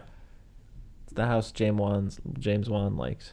Yeah, and it, I, this movie had been ruined for me before I saw it. Like I knew what happened in it, and that almost made it better. Yeah. And it's definitely James Wan just doing kind of like a, like an old straight to VHS just monster movie, Yeah.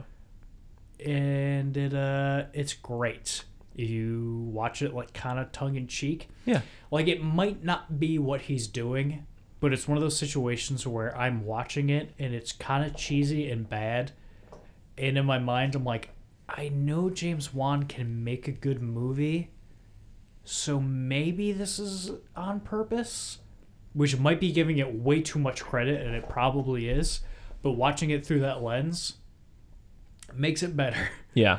especially when the third act comes around and it just goes off the rails. It's a lot of fun. Like uh, the just the payoff at the end makes the beginning of the movie worth it, and I highly recommend it. And I know it's probably a movie that we're never gonna do for this. And I just watched it like yesterday. Yeah. So I thought I'd talk about it.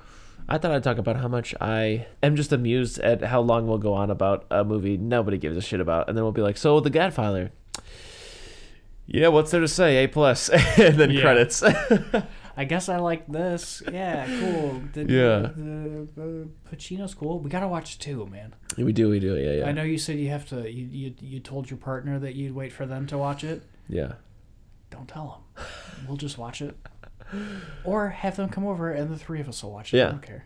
The other thing I want to say is you mentioned this movie being ruined for you, the the Malignant. Um, yeah, I'll never forget my sister and I.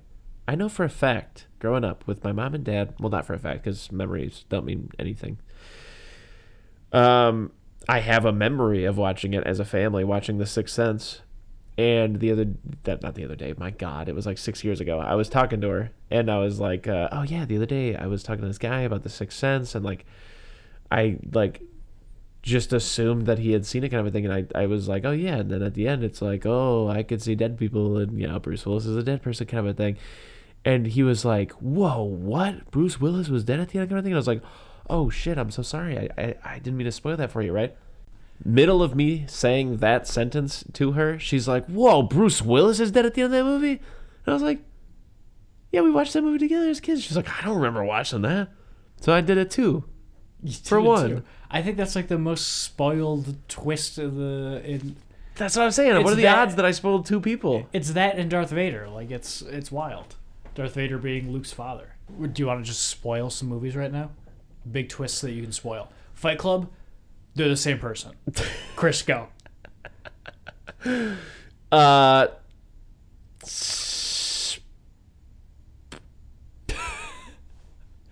Chris hasn't seen a lot of movies. Kung Fu Panda, the He's actually a panda. oh, there's that thing where he says like, uh, He's not the goose's real son. yesterday's a lesson, tomorrow never knows, but today is a gift. That's why they call it the present or something like that. In the village is actually modern times. Oh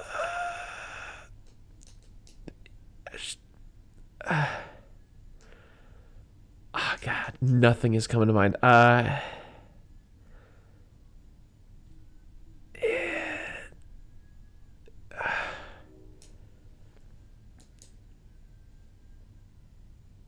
Home is where you make it. Joe Dirt. We're probably gonna cut it. So just for everybody listening, just so you know, Chris sat there with his eyes closed, going "Uh, uh," for not a joke, sixty seconds. anyway, we also watched the thing. Yeah, we did. Mail time. So which one do we watch? Oh, we watched the 1983, 82 version. 82 version. But we've also seen the thing from another planet or from outer space, whatever the hell it's called. yeah. So real quick, Read the letter. Read the letter. the one thing I want to say about it before I read the letter, I've never seen people talk faster and over each other more than in that film. Yeah, absolutely. They are literally. It's a bad movie. I don't like it. You don't like it? The Thing. 1982's John Carpenter's The Thing. It's a remake of 1951's Christian. How do you say that? Nibes? Nibes? The Thing from Another Planet. And they're both based on 1938's John W. Campbell's Who Goes There. Do you have any more information about that? The Who Goes There? Um, he used a, a, a fake name to write it that I don't remember. It's a the top of book, head. though? It's a novella. It's Oh, very short. John Carpenter, famous for directing the original Halloween, gets rid of the slow and suspenseful dread of Michael Myers and just starts blowing shit up. A cutting off limbs, cementing himself as one of the greatest horror directors of all time. Also, the actors and special effects are cool too, 10 out of 10. I don't think we did an episode on it, We did not. but yeah, a few months ago we did. Uh, not a few months ago, probably like four months ago, six months ago, eleven months ago. I don't Who even knows? remember. We watched a thing from another planet, and all I remember from it is everybody talks over them each other, which feels like a nice change of pace for like a, a 30s movie, 50s movie actually. Um, but also it just suffers from all the things I like the least about movies from that time period. Yeah. Um, and them setting the thing on fire, mind blowing to me Yeah. because it's the 50s, so there's no special effects, so they're all in a room with all of that fire. yeah. um, Very striking visual. yeah, what'd you think about it? Um, I liked it. Uh, I but it's just one of those things where like I personally, you know, to me it just feels like a. I think it's like fucking. I could be absolutely dog shit wrong. But it feels. I will at least say this: it feels like a Howard Hughes movie, um, and it also feels like a Twilight Zone episode, and it just feels like those two things combined. Yeah, I get that. Um, so for me, it, it, it, it ticked enough boxes for me. It's a much more like just yeah, small scale, low budget, just a little sci-fi like ooh. And I think they still do they do the whole thing where it like can look like other things, or is No. it just bumbling around? It's just I think it's just bumbling around, around, yeah.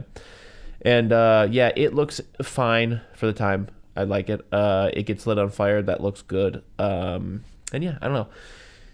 But to segue that into the thing, I had always wanted to see it first, and I'm actually glad yeah. Because one of my favorite Yeah. things about this movie So I guarantee Is- you're going to say what I was going to say. Yeah they use that norwegian team that's already gone Yeah. through the thing it, it, it- to just be a way of them be like it's like a requel it's literally a requel is it not It's a sequel. It feels like it. yeah basically like it, it, it this my favorite one of my favorite things about this movie yeah is that the it starts with basically the people from the original movie. Yeah. They're not Norwegian and Yeah. the thing doesn't work the same. yeah But yeah, that's great. I think that's such a great great way to start this movie. Yeah. Is them chasing that dog. yeah Yeah. And uh, I just yeah I love that it's like not a big deal. They don't draw any attention to it. It's just that like uh, when they go there, they find the big slab of ice that the alien was like frozen in, which is exactly looks exactly like it did in the other movie. Yeah. They find like the footage or whatever it is, or like the evidence that they found the spaceship, just like they did in the other movie. Yeah. Um, and that's kind of you know maybe there's some other stuff I'm not thinking of right now, but that's about it. And just when you see those two scenes, you're like, oh fuck, that's like just a neat way to do it. Just that like, oh yeah, this is uh kind of a remake or whatever, but also like technically in my little like you know homage brain.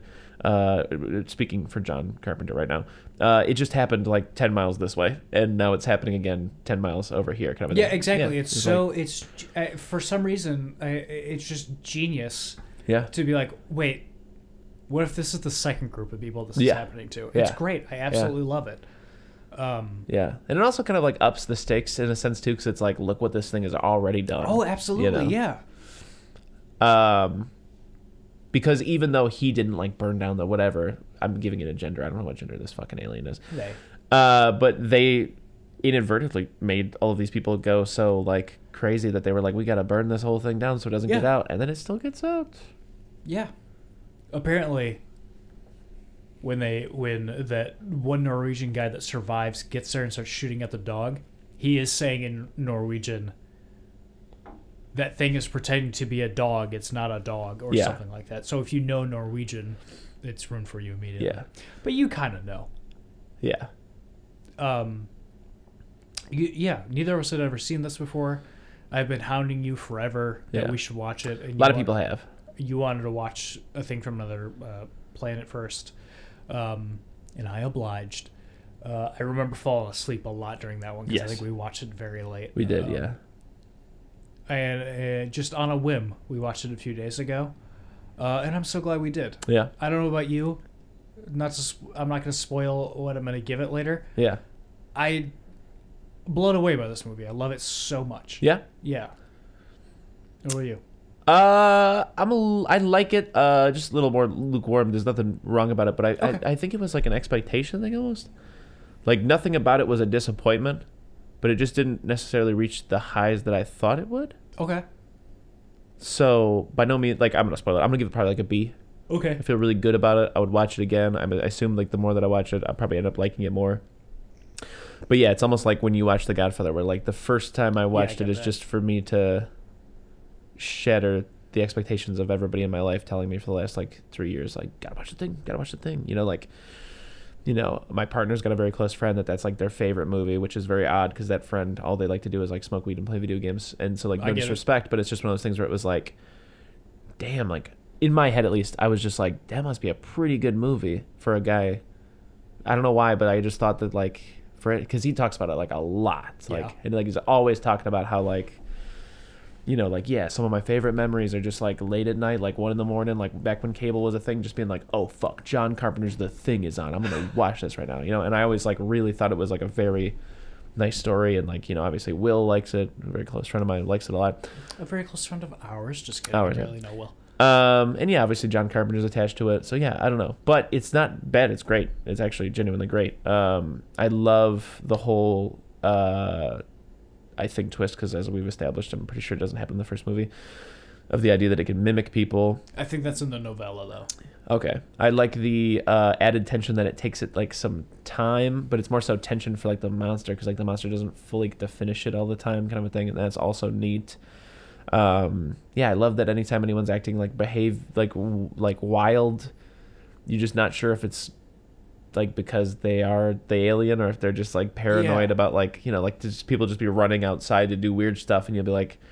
Is this guy doing a Windom Earle or is he, you know, like, I, don't know. I like. I want to watch this. I, I started watching it before we started doing this. Yeah. I didn't get that far. I would like to watch it again. Yes. But yeah, I was doing some reading on it. Apparently,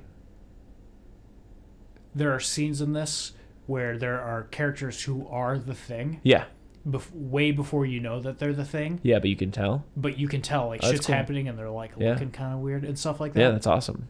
it's great. Yeah. Um, I think there's great performances in this. Obviously, Kurt Russell kills it always. Always. Love him as MacReady. Um, yeah, I think the like this is one of the things I was expecting them. Again, this is just an expectation thing to hammer home more was like almost like a sense of isolation. It didn't feel that isolated to me. really? Yeah, it just didn't feel that like claustrophobic kind of like oh no kind of a thing. Like Uh, just that the middle of setting does it for me. yeah, Yeah. yeah, I get that. But for Um, some reason, but uh, to be fair, that's also I don't know. I will say, "Thing from Another Planet" gave me that just a little bit more. Yeah, Um, that's what I was gonna say. Was I was like, I feel like the first one gave it to me more, but I don't know if I can give it that much of a leg up. But because it yeah. kind of feels like since they go there, the Norwegians feel like next door. You know. yeah, So it feels like we'll go the other direction, and the Russians will be over there. yeah. Um, but I'm sorry, were you done? No, that was all I was gonna say. Was like I, I just I felt like it. Yeah, yeah, Um, what you're saying about the expectation things, yeah. expectation thing with uh, like Godfather and stuff like that, I felt the same way. Uh huh. But like halfway through the movie, Yeah. What started breaking expectations for you? Let's talk about that. um, Like, what were some of the things that surprised you? You're like, oh wow, I didn't really expect this to work as well as it did. You know. the dogs. Yeah. Oh yeah, they act really well. You love when dogs act well. No, I don't even mean that. Because what's the other dog? Was it was there a dog in Batman Returns that acts well? Yeah, he's like carrying a bomb or something, and you're like, wow. You literally said like we just watched two movies with a really good acting dog. yeah, that's right. That's right. Yeah, yeah, yeah. yeah. Um, but this, the dog in this movie knocks it out of the park. Yeah. We say it all the time. The best actors don't blink. Never see this dog blink once in this movie. But Yeah. like, just the idea of getting a dog to act is insane to me. Yeah. And the husky in this movie, like, there's just that one long shot where it's walking down the hallway. And it walks a little bit and it stops and it looks around and it keeps walking and it looks in this room. Fantastic. Nobody's in there. It keeps walking, looks at another room. Nobody's in there. It keeps walking. All just one shot. Yeah. And it's a dog. Yeah. Mind blowing to me. Yeah. Um, and then it finally looks in the last room and there's somebody in there. Yeah. And then it goes in there and you know that the thing is taking over somebody else. Yeah. Fun fact the shadow that you see of that person in the room Uh huh. is nobody in the cast. It's just a random guy. Wow. So you don't know Yeah. uh, definitively who's in there. Yeah. I think that's great. That is great. what it meant is when this really started turning for me is when that dog is in the cage with all the other dogs Yeah, I do like that. because i've seen like all the like the like practical monster effects in this movie I before. hadn't. That had all been shielded from me. i've seen some of them Yeah. um, like the big ones but they still got me during this Yeah. but the shit with the dogs and it's in there and all the dogs are like kind of backed away from it and then it starts making noises and all the dogs start barking at it and then that one dog is trying to chew away at the fence don't know how you get a dog to do that Yeah. um, and then just like the tentacles start flailing out out of it and stuff like that and all my expectations of the, the movie had been of like oh this is the best movie ever Yeah. or like one of the best movies ever it just became a movie that i didn't think it was going to be Yeah. and then from that point on i was like oh this is going to be a, a, a new movie Yeah. everything i've seen about this movie like i feel like the best parts of this movie were parts i hadn't seen Yeah. um, One second, one thing I'm thinking about right now is how Shaun of the Dead gives me Thing vibes. Like when he finally gets back to the pub after just being out there and they're waiting for him. It reminds me of when MacReady's like all frosty and everybody doesn't trust him, and he's like, "I will dynamite y'all if you don't." I don't know why, but it seems like as a like because like I feel like everybody's waiting to like find out like, did you get bit, Shaun? Kind of a thing. Like, Yeah. I don't know. I feel like it's got similar energy. It's my favorite line in this movie. Um, when they're waiting for him to come back in, and uh, the rollerblading guy comes in, and he goes, because they've already figured out that when it changes into you, it rips up your clothes and has to put new clothes on. Yeah. And they find MacReady's like ripped up like clothes or something like that. Yeah. Like, it's got to be him. And they're waiting at the door, and Childs, Keith David, who I didn't know was Keith David in this movie for a very long time because he's so young, he goes, he's got the flamethrower. He goes, if he opens this door, I'm gonna I'm gonna blast him. And someone goes, but what if we're wrong and it really is him? And Keith David just gets real close to him and goes, then we're wrong. Oh, that's Yeah. so good. I will say that's that's a great line. I do like that line. I I also like when they're outside and uh, MacReady's like, "I'm gonna go check out my little space driver." The guy's like, "Why?" And he's like, "Cause that light's on and I didn't leave it on." And that's just something that's like Yeah, spooky, no, no, yeah, he- spooky. I think what he says is because I turned the light on when I left. Yeah. And it cuts to the shot of the thing and the lights on. yeah, So good. yeah, But I love. I don't get it through a lot of the movie because like you're kind of like okay what's going on like you know the thing takes other people and stuff like that it's like okay whatever but when you get to the point where they're all tied to the chairs and he's testing the blood yeah. Great scene. That's one of my favorites. so tense yeah. Yeah.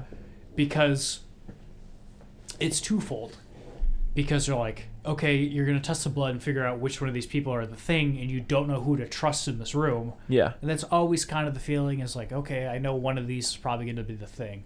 Yeah, and you get that with the blood because you're waiting with bated breath to see if one of the blood samples turns out to be one of the people because MacReady goes, Oh, it's going to be defensive about it. But also, everybody in that room, even people who aren't the thing in that room, go, We have no idea if what you're doing is going to work. yeah, And so you're tense about both of those things at once yeah, and I love that, and it makes you just as tense as everybody in that room. yeah, Um, and for me personally, it's just that point in the movie. From then on, I'm just crazy tense because you're like, because uh, obviously it's the big thing about this movie is you don't know who to trust. yeah, And I didn't really feel that until that scene. yeah, Um, because yeah, they do the blood thing, and just one guy I had absolutely no suspicions about, the the pot smoking guy, ends Mm-hmm. up being one of them. It's like, oh fuck, and then another guy gets got, and oh, it's so good. yeah. They make the doctor go live in the shed because he goes crazy, starts smashing stuff up.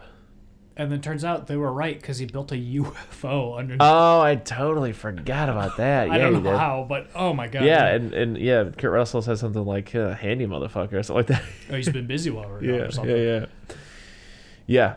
Um, Do you think he got got after they locked him up? however, he got got Yeah, by who also? I don't know because while before they lock him up, he's smashing everything because he's like, none of us can leave here. Oh, that's what you're saying. Yeah, I think he got got in the shed for some reason. Yeah. I don't think he was. Yeah, That's not the behavior of the. Or maybe it is because what is he smashing up? Like their way of communicating and stuff like that, or. Well, why would the Yeah. alien? The alien would want that smashed up, right? exactly. Or maybe it would because it's building the ship is just trying to get out of there. maybe I don't know. Oh, I like I said, it's yeah. Given all of this information and all that we're saying, it seems like a movie that you could get more from every time you watch it. Yeah, I love it. Yeah. Because all the big stuff, like when people get got, except Yeah. for the one balding dude, I guess, you never see anyone get got. Mm-hmm. It always happens. Like the biggest things of this movie happen off screen. Yeah, Love it. yeah. I mean, uh, that's. I feel like it's also a little bit of a holdover of like uh, John Carpenter's subtle touch when it comes to horror. Yeah, and that's my, Yeah. that's the thing I love the most about this is be, Halloween was made for what ten thousand dollars, three hundred thousand dollars, something like that, and it's so slow and like spooky and creepy because it kind of has to be. It has to Yeah. be kind of minimalist. Got to hit ninety minutes, baby. got hit 90 minutes and then this one is just him directing a big studio movie Yeah, so he just goes balls to the wall Yeah. but he knows exactly when less is more. You Yeah. know, uh, it's it's.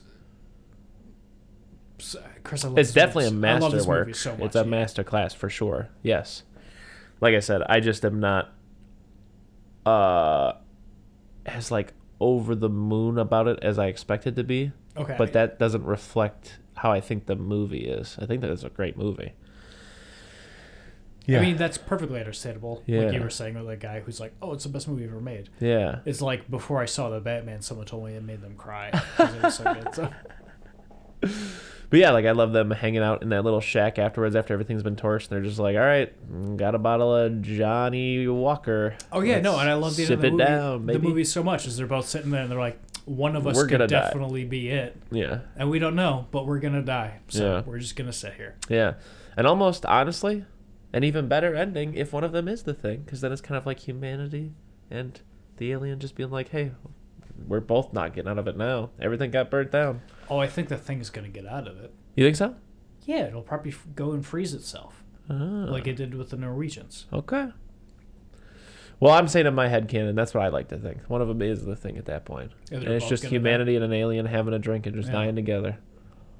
That's pro- that's absolutely not canonical. There's nothing in the movie to suggest that. Yeah, yeah, yeah. I'm that's me fan fictioning. hey, man, it's art. You can interpret it however you want. yeah. Um, Yeah, uh, Also, Also gives me shining vibes just after everything's burning down. Just them being outside at night for some reason. That wintry. yeah. Them being outside reminds me of uh, Shelley Duvall running through the Yeah, wintry yeah. for some reason. Yeah. I love. Um, I also love the reveal real quick of like, oh, this helicopter got smashed up. It's like, damn, dude, they're one way out. If Yeah. the helicopter hadn't got smashed up, they could go talk to the Russians next door. they could go talk to the Russians next door, but also, um, Kurt Russell very much so it was like, no, we're not going fucking anywhere. Uh huh. Yeah. Also, some of the, So do you think he smashed up? No, no, because he finds the smashed up. it was uh, diabetes man, Yeah. Wilford Brimley Crazy. smashed it up. Crazy. That's him. Yeah. Um, what was I just gonna say?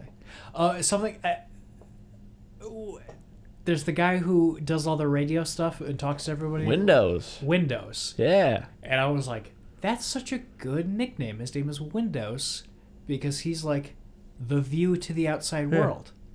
And then later in the movie, someone goes, Oh, we call him Windows because he wears big glasses. And I was like, Oh, no. I love all the creature shit in this movie. Yeah. Uh, like all the practical effects. I'm never really a big fan of practical effects. So good in this movie. Yeah. Um, good ones.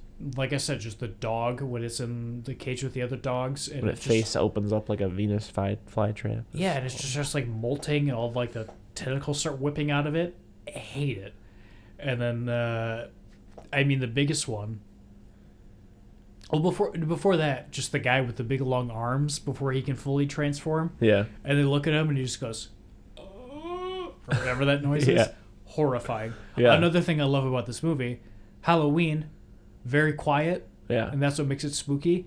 This one is just overbearing with sound and makes it scary. It's great. They're Um, blasting that flamethrower everywhere. Yeah, you know uh, that's something I was going to bring up too, but I forgot. Is just fire means nothing by the end of this movie. Well, yeah, it's just funny because it's like it's uh it's it's like in the original like that's like their big plan is to like get the thing on fire from the beginning. They're just like need the flamethrower. Yeah, and place- every time It's just covered with fire the entire Yeah. movie, and I'm like, that's that's not a con. It's just it's Yeah. Um.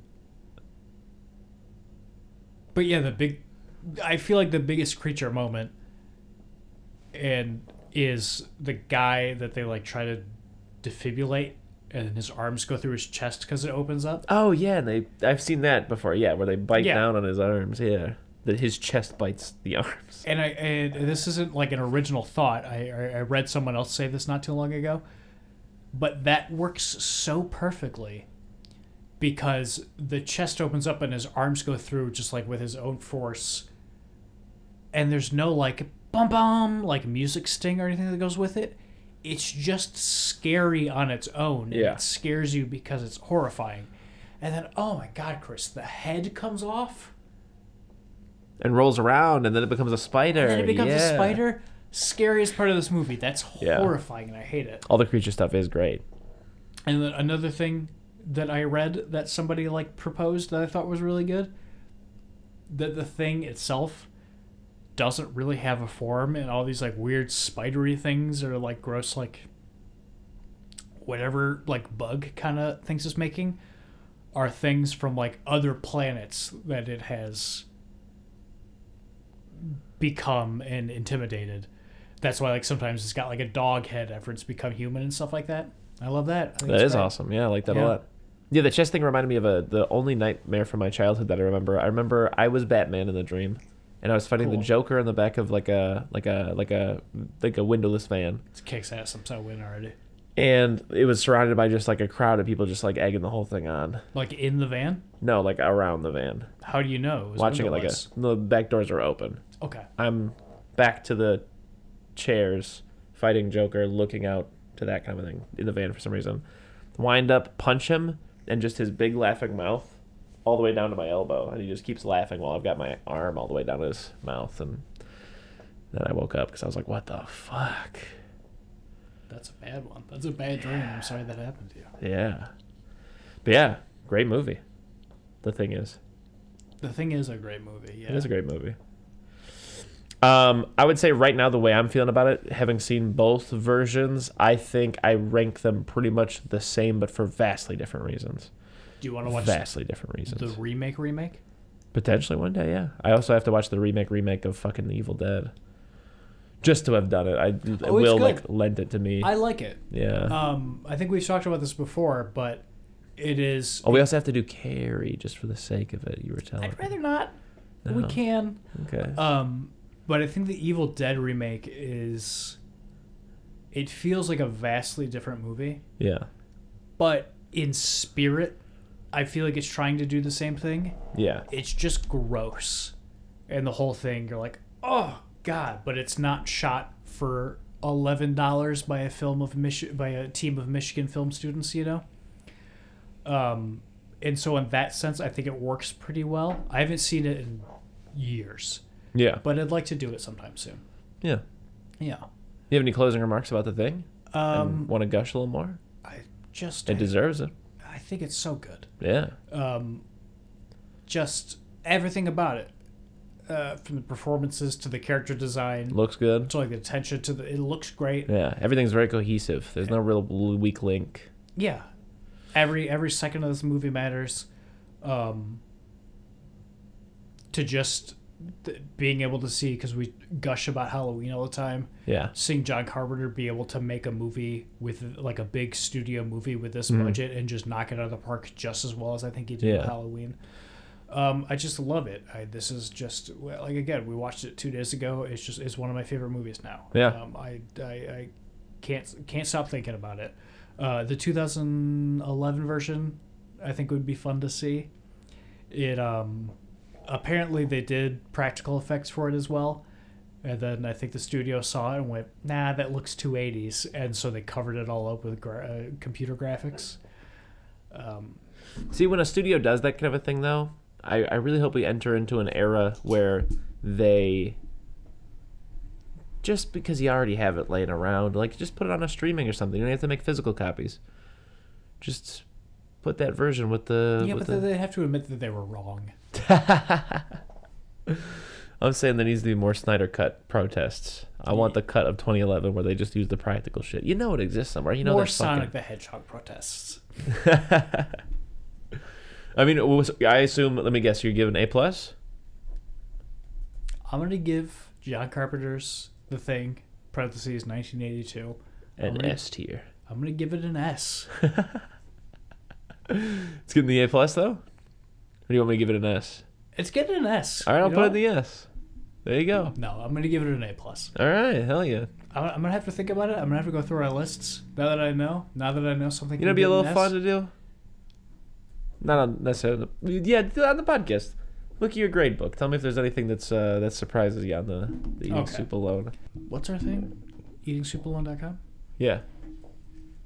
which everyone should go to. Go to EatingSoupAlone.com. A lot of fun stuff on there. I.e., our grade book. End of list. Did I really give Charlie Brown Christmas an A plus? I, wrote down what you gave I me. guess so. Man, my list is fucked. Now You think so? Now that I look at it, yeah. Really? Why do you say? What's what's coming off as fucky? Let just go down the list as you're looking. What's what's coming across your mind? I mean, my A plus movies, which is I feel like should be a very selective slot. Charlie Brown, Clue, Halloween, Halloween Three, and Lighthouse. How do you feel about mine in comparison? Do you think it's better or worse? Akira, Blair Witch, Clue, The Godfather, Halloween, Magnolia, Chainsaw, Texas Chainsaw Massacre. That's a great list. I'm so jealous. I would like to. All right, let's move down the list. What, oh, would- what? When you get a chance, I'm gonna say move Texas Chainsaw Massacre from an A to an A plus on my list. Oh, revision. I, I'm gonna do a revision. Okay. And from my A plus list, put the lighthouse at an S. and you know what? I watched Drive today. Put Drive at an S. I'm I'm I'm tired. I'm tired. We haven't talked about the podcast. It can only be movies we talked about. Uh, okay, I'm tired. Of, I'm tired of pretending that movie's not great. That movie is an S. It's a treat and a half. It's so much fun. Give me more hot takes about your list now. Uh, we have unrated Pink Flamingos. 'Cause that's because you just decided you did no rating for it. I did X. Okay. That's fine. Uh, So let's see. Yeah, let's see. Uh, I'm gonna also look at your list real quick. I was trying to count yours, but uh, that's not good content. Yeah, your A, Akira, Blair Witch, Fargo, Magnolia, Scream, Spider-Man: No Way From No, uh, Texas, uh, Taxi Driver, Texas Chainsaw, Terminator. Which that's a better A plus bracket than your A plus is. You should probably just swap A plus and A. maybe, yeah. A minus for Misery, Blue Velvet, Bronson, Carrie, Silence of the Lambs, all in the B plus bracket. That's fair. B, American Psycho, Boogie Nights, Halloween 2, Black Christmas. B minus, My Own Private Idaho, H2, Spider Man. Uh, the Batman, and uh, uh, Last Cash. in Ah, yeah. Okay. Scream Four is in the same. Yeah, I'm gonna say move Scream Four to a C plus. I don't know how long we should wait until the moves start happening, though, because I want to also lay our bed out there. Yeah. Also, I think it should just be set in stone, so you shouldn't let me move any of these. Okay. but it is interesting that Hollow 18 and the Batman and 7, Suicide Squad 2018, Last Action Hero, all that. Okay, so Exorcist got a straight C. Scanner Darkly in the D. plus. Let's see what are your, your least favorite movies. I got Vertigo at D plus. I forgot about that. Which you actually liked more, but you just. I think we're. I think. You liked more, but you, I would go with whatever's the last thing you said. And You said, you know what, fuck it, I'm giving it a D plus. Yeah, because I didn't want to be too too agreeable with you. Yeah. Your F is Halloween 4, Halloween 6, Rob Zombie's Halloween, Spider Man 3, Scary Movie, Scream 5, Texas Chainsaw Massacre 2022, and 13 Ghosts 2001. What's my F? My F You put a is scanner dark. Where did I put a scanner dark? like a D minus or something, or D plus. Yeah, D plus. You give it a D plus. yeah. Okay. I got a Scanner Darkly, Halloween 4, Halloween 6, Halloween H20, Rob Zombie's Halloween, Scary Movie, Scream 3, Texas Chainsaw Massacre 2022, and 13 Ghosts. Not that different. When things are bad, we usually tend to agree. You put scream. You didn't put Scream Five at an F. I I gotta put listen. I gotta. I gotta start listening to the, to our episodes. I put Scream 5 uh, In in the D, yeah. Right next to Halloween 5, Halloween Kills, Salem's Lot, Scream 4. Yeah. Well, you got very upset about how that movie ended, and your whole thing in that review was that if the jet, the destination doesn't justify the journey, then it undermines the whole journey, kind of a thing. So the ending, you were you were like, I was pretty much on board. I thought it was on par with Scream Four up until they just fucking biffed the whole end. In your opinion, I disagree. that's what Is you that- said though. Is that what I said? That's what you said about Scream Five, yeah. Okay, I gotta. I gotta re-listen to it. Because in my mind, the first ten minutes, the first thirty minutes are good, and then it biffs it. Yeah. Yeah, I'm gonna save my S rank for a future movie. So right now, yeah, I don't think any of these are S rank worthy. the Lighthouse, almost. So how do you feel about your uh, abilities to grade movies? Looking at your list overall, Oh, it's awful. you think it's awful? Yeah, it's not good. I'm I'm just I got I'm a bad I'm a bad I'm a bad reviewer. Yeah. I'm embarrassed by this list. That's so odd because I feel pretty all right with mine. Yours is great. Looking at it, yeah, yours is very respectable. But it's also like I'm towing the line. At least you're a wild card. Yeah, You know, that's, more That's respectable. That's what they call me. They call me the wild card of the Yeah. podcast. I'm the bad boy of the Yeah. podcast. Vertigo, D. You're always wearing hats. I never wear hats. Yeah, yeah, I'm more of a straight man. yeah. I got all the. I'm clean cut. You got the mat, the, the mustache and the facial hair. I came here today on a motorcycle. Yeah, Yeah. yeah. Well, you kind of got more like of a if Jay Mewes fucked Silent Bob vibe to you. I don't like that. no, I'm not a big fan of that at all. Um, it's almost it's almost that mattress man. Uh, but I'd like your help with something. Okay. What are we gonna call this one? Because I always I struggle for days at a time. How did you like my uh Silence of the Lambs Texas Chainsaw Massacre one? I don't think I liked it. No. I don't remember, but I called I, it Silent but Deadly. I hated that. Yeah, that's right. Thank you for reminding me. Why? Why would you? Why? Why did you call it Silent but Deadly? uh, Because farts. I guess so. Let's play on that. Yeah, sure. Yeah. It is. It's exclusively what people people Yeah. call things silent but deadly farts. Yeah. So we got Batman Returns Yeah. and the thing. Legitimately forgot for a second. I was thinking Batman's thing returns. Oh, but I can't do fart jokes. Yeah, it's it's just jumping off point. It's again, it's just the first thing I thought of. Yeah, and then Bat thing returns. Or Bat Thing again. Maybe. Thing Man the Return. The Return of Batman, and also the thing is there this time. Bat Thing returns. Maybe. It's, it's a thinker. I'm gonna have to think on that.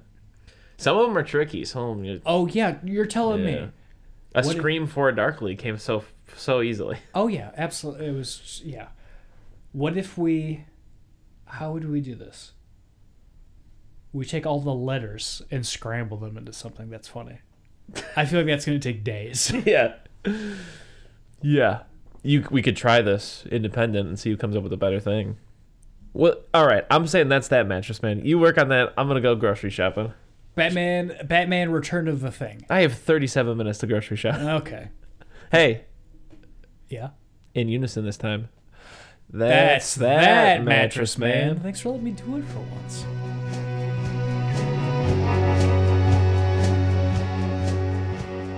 If you need more soup, follow us on Instagram, Facebook, and Twitter, or go to our website, eatingsoupalone.com. And until next time,